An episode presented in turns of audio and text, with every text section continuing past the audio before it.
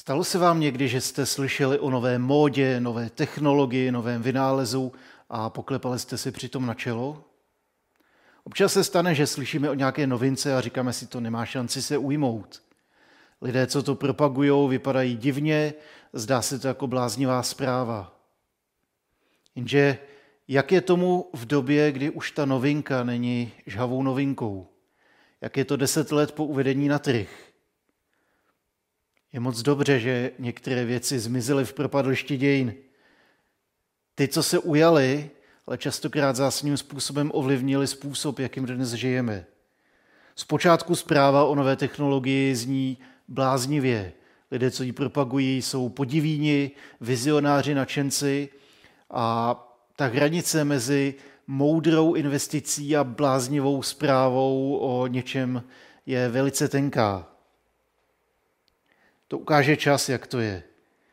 Bláznivé zvěsti o nových technologiích většinou propagují lidé, eh, kteří vypadají divně, který považujeme za podivíny a který naopak tady to vidí jako velice moudrou investici. Já se přiznám k tomu, že přestože jsem fanda nových technologií, tak eh, mám velice špatný odhad na to, co se ujme. Když jsem poprvé slyšel o Twitteru, tak jsem si říkal, co je to za blbost, to nemá šanci se ujmout. Dneska je to jedna z hlavních sociálních sítí. Když jsem slyšel o bezdrátových nabíječkách na mobily, tak jsem si říkal, jak se tady to může chytit, když to je záležitost pouze několika nadšenců, eh, kdo to bude mít doma. Dnes ji používám velice rád. Když jsem poprvé před deseti lety slyšel o Bitcoinu, tak jsem si říkal, virtuální měna, co to je? To bude záležitost několika málo nadšenců a stejně, stejně se to neujme, tak eh, tehdy mi přišlo veliká škoda eh, kupovat jeden bitcoin za nějakých 10 dolarů. Opak byl ale pravdou. Cena bitcoinu raketově rostla od té doby a na konci února překročila hranici 1,4 milionu korun. Ti, kdo před deseti lety uvěřili té bláznivé zprávě o bitcoinu a investovali, tak dneska jsou z nich milionáři. Tady ta zpráva ovlivnila jejich život. A je tady ještě jedna zpráva, které když uvěříme, tak zcela zásadně ovlivní náš život. A to je evangelium. Dobrá zpráva o Ježíši Kristu, o jeho vtělení, životě, smrti a vzkříšení. Pro ty, kdo nevěří, tak je to divná, bláznivá zvěst, která nedává smysl, která je urážlivá, která, která zní prapodivně. A přesto je to zvěstí, kterou se Bůh rozhodl změnit svět. Podívejme se na to, co o tom píše apoštol Pavel, mladé církvi do Korintů. Budu číst s první korinským eh, z první kapitoly 18. až 25. verš. Slovo o kříži je bláznostvím těm, kdo jsou na cestě k záhubě. Nám, kteří jdeme ke spáse, je mocí boží. Je psáno, zahubím moudrost moudrých a rozumnost rozumných zavrhnu. Kde jsou učenci, kde znalci, kde řečníci tohoto věku? Neučinil Bůh moudrost světa bláznovstvím? Protože svět svou moudrostí nepoznal Boha v jeho moudrém díle, zalíbilo se Bohu spasit ty, kdo věří bláznovskou zvěstí. Židé žádají zázračná znamení, řekové vyhledávají moudrost.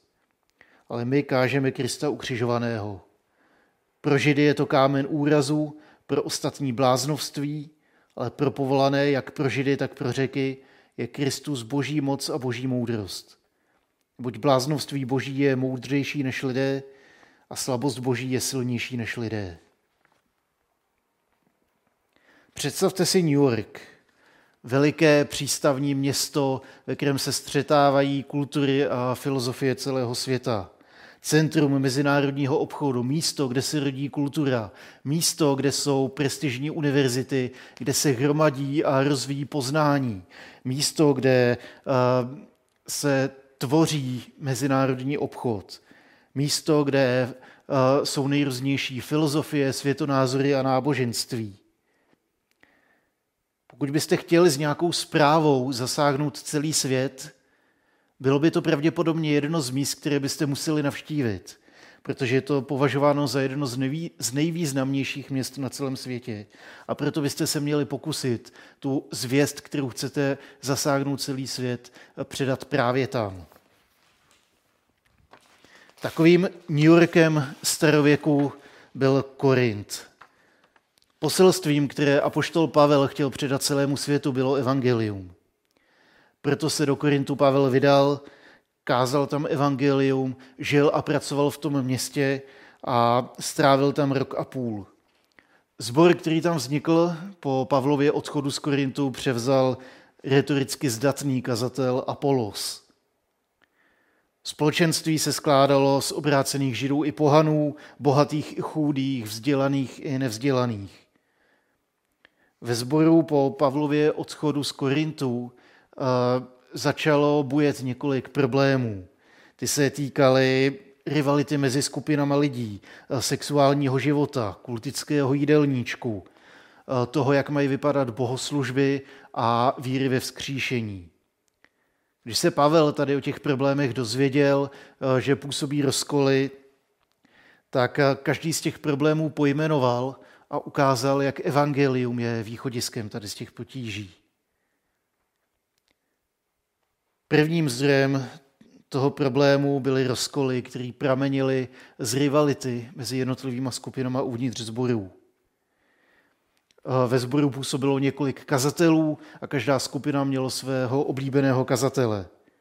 Potíž byla v tom, že e, ti lidé se vnímali spíš jako následovníci těch jednotlivých kazatelů já jsem Apolův, já Petrův, já Pavlův. Vnímali se jako následovníci těch kazatelů spíš, než jako následovníci Ježíše Krista. Ty skupiny spolu soupeřily a říkali, my jsme ti nejlepší, my máme to nejsprávnější poznání, vy to děláte špatně, my máme toho nejlepšího kazatele, vy jste takový a makový.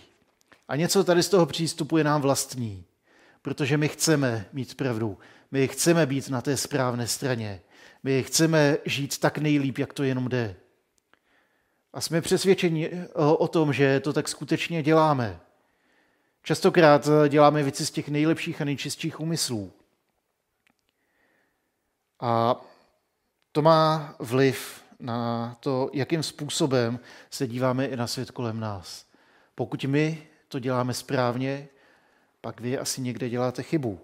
Tady z toho pramenily eh, nejrůznější, nejrůznější potíže v tom ukrajinském zboru, ty eh, rozdělení, protože my zbožňujeme to, co je dobré a demonizujeme to, co je špatné.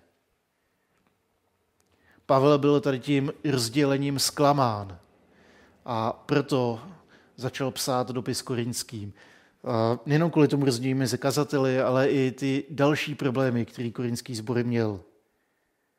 Na nás totiž má veliký vliv to, jaká jsme osobnost. To určuje, s jakýma lidma je nám dobře, jaký řečníci nám sedí, jaký autority uznáváme a má to vliv potom i na to, eh, jaký skupiny vyhledáváme a s jakýma se držíme.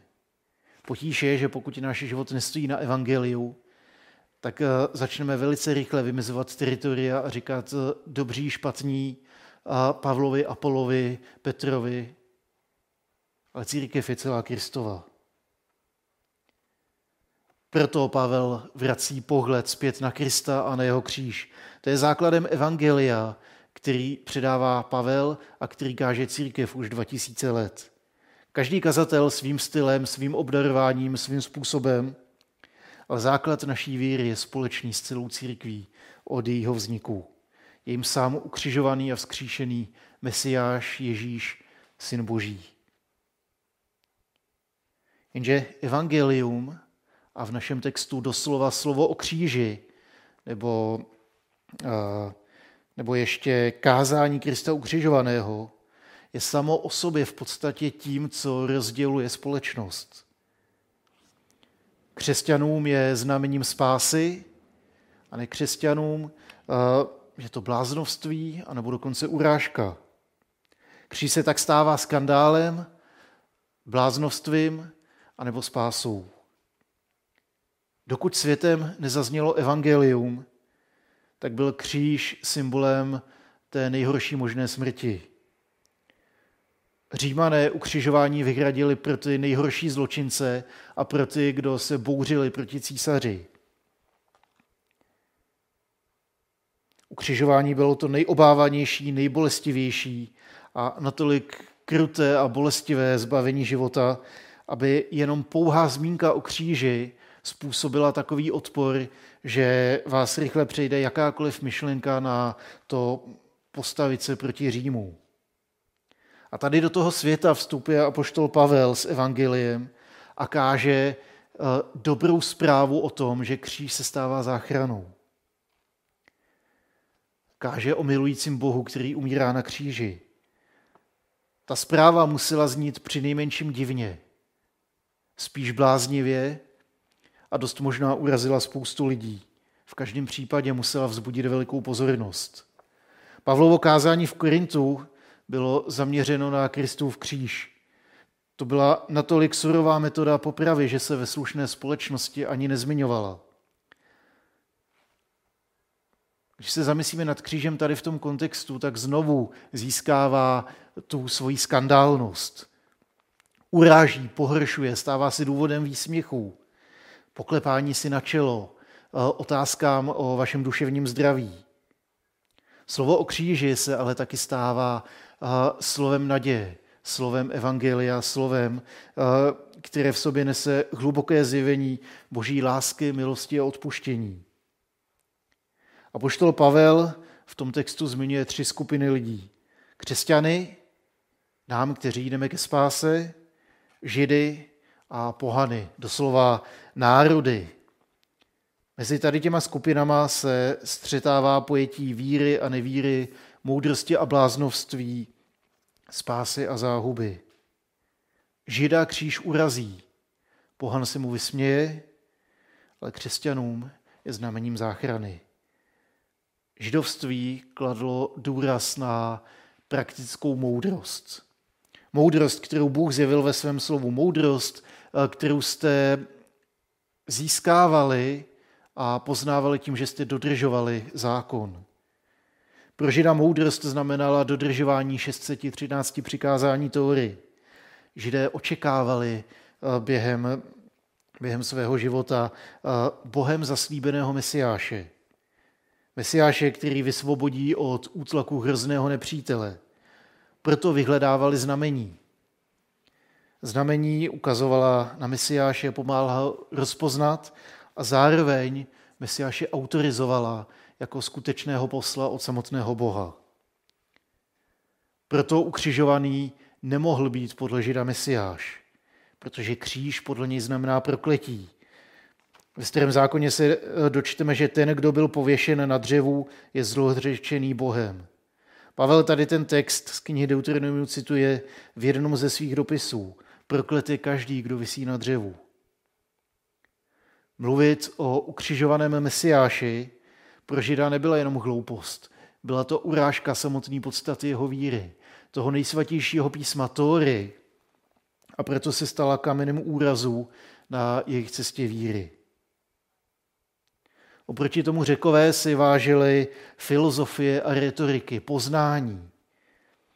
Je pravděpodobně, že někteří vzdělaní členové církve v Korintu eh, obzvláště vyhledávali moudrou řeč. Jenže evangelium není ani o umění retoriky, který bylo považovaný za téměř náboženskou eh, záležitost. Eh, umění krásné řeči bylo ceněno stejně jako filozofie. Evangelium není ani o retorice, ani o filozofii. Přestože dobrý řečínský projev může hodně napomoct tomu, jakým způsobem se díváme na evangelium. Evangelium je boží mocí k záchraně. Je poselstvím, které v sobě nese znamení, v sobě nese moudrost a taky jistý aspekt bláznovství. Protože boží cesta záchrany člověka jde mimo naše představy. Bůh jedná v těch nejnepravděpodobnějších situacích a rád v nich jedná a rád otáčí situace vzhůru nohama, aby v bezvýchodných situacích ukázal cestu, aby v beznadějných situacích dal naději, aby tam, kde to smrdí smrtí, přinesl vůni nového života. aby tady ty situace, když je Pán Bůh otočí a my vírou vstoupíme uh, do jeho řešení, vystoupíme z těch situací a přijmeme nový život, aby jsme mohli poznat a oslavit Boha, protože eh, zjistíme, že takhle to může zařídit jediný Bůh. Upřímně, my bychom Mesiáše nehledali tam, odkud přišel. Hledali bychom ho mezi krály, polobohy, eh, bohatými mecenáši, kteří pomáhají chudým. Mezi těmi, kdo eh, konají působivé činy, možná na univerzitách. Zkrátka hledali bychom ho mezi těma nejlepšíma z nejlepších. Namísto toho Bůh přichází v Ježíši Kristu mezi ty nejobyčejnější z nejobyčejnějších. Boží moudrost a boží moc se projevuje jiným způsobem, než to lidé čekají. Má jméno Ježíš a evangelium je o něm. Ať už to zní jakkoliv bláznivě nebo urážlivě, evangelium je boží mocí k záchraně každého, kdo věří. Spolu se Židy můžeme hledat tu praktickou moudrost. Budeme hledat znamení a, a budeme studovat písma, aby jsme podívali, kde, kde je ten Mesiáš, jestli náhodou nepřišel. Můžeme hledat poznání, můžeme poslouchat retoricky velice zdatná kázání spolu z řeky a hledat filozofii. Ale jedině v pokoře a víře najdeme pravou moudrost a pravou moc pro záchranu života v boží náruči, u božího syna na kříži. Stará jednota bratrská rozdělovala podle kritéria spásy na věci podstatné, služebné a případné. Podstatné bylo boží milosrdenství Boha Otce, boží spása, která přichází skrz Boha Syna a dar a přítomnost Ducha Svatého. Věci služebné měly a mají velice důležité místo v životě věřících, ale sami o sobě spásu nepřinesou. A to je písmo a církev. Živé a psané svědectví o slovu, které se stalo tělem. A věci případné, tak to jsou všechny ty, o kterých se tak rádi hádáme. Nenechme se rozdělit tím, že se chytneme něčeho nepodstatného, že nám unikne evangelium, že kříž pro nás ztratí tu skandálnost a bláznivost a že se začneme zabývat jinými věcmi než Kristem Ježíšem. Ano, jsou různé osobnosti a jsme různé osobnosti. Máme rádi různé řečníky, různé kazatele, různé filozofy, různé filmy, hudbu, umění. Každý z nás preferuje jiný způsob poznávání světa. Ale jako křesťany nás sjednocuje Boží duch. Víra v jednoho Boha. Víra v jeho syna, ukřižovaného a vzkříšeného a duch, který nás spojuje a zmocňuje pro život, ke kterému jsme byli povoláni. V kříži spolu s apoštolem Pavlem a s korinskými a celou Kristovou církví nacházíme boží moc k záchraně života, boží moudrost v plánu spasení a boží pozvání k novému životu. Byl to Ježíš a jeho kříž, co nás zachránilo. Na počátku našeho následování Ježíše většinou nestálo nějaké prozření a poznání. Aha, už to chápu, už tomu rozumím. Myslím si, že tam ani nebylo nějaké to, aha, už jsem dodržel všechny, všechny přikázání a proto jsem zachráněný. Na začátku naší cesty za Ježíšem si troufnu říct, že v drtivé většině příběhů nás všech byla nějaká zvláštní nepříliš racionální, možná i bláznivá zkušenost. To, že Pán Bůh si nás dotknul a bylo to mimo naše poznání, mimo naše schopnosti, mimo naši zkušenost. Ale to stálo na začátku naší víry v Ježíši, kdy jsme, kdy jsme nějakým způsobem poznali, přijali a uvěřili, že v kříži je skryto tajemství záchrany. Že kříž je znamením Boha, který se stoupil, stal se ním z nás a položil svůj život za nás a vstal z mrtvých, abychom my mohli život, žít spolu s ním. Život, který dává, je životem, který je svobodný od filozofie, od retoriky, od poznání, od hledání znamení.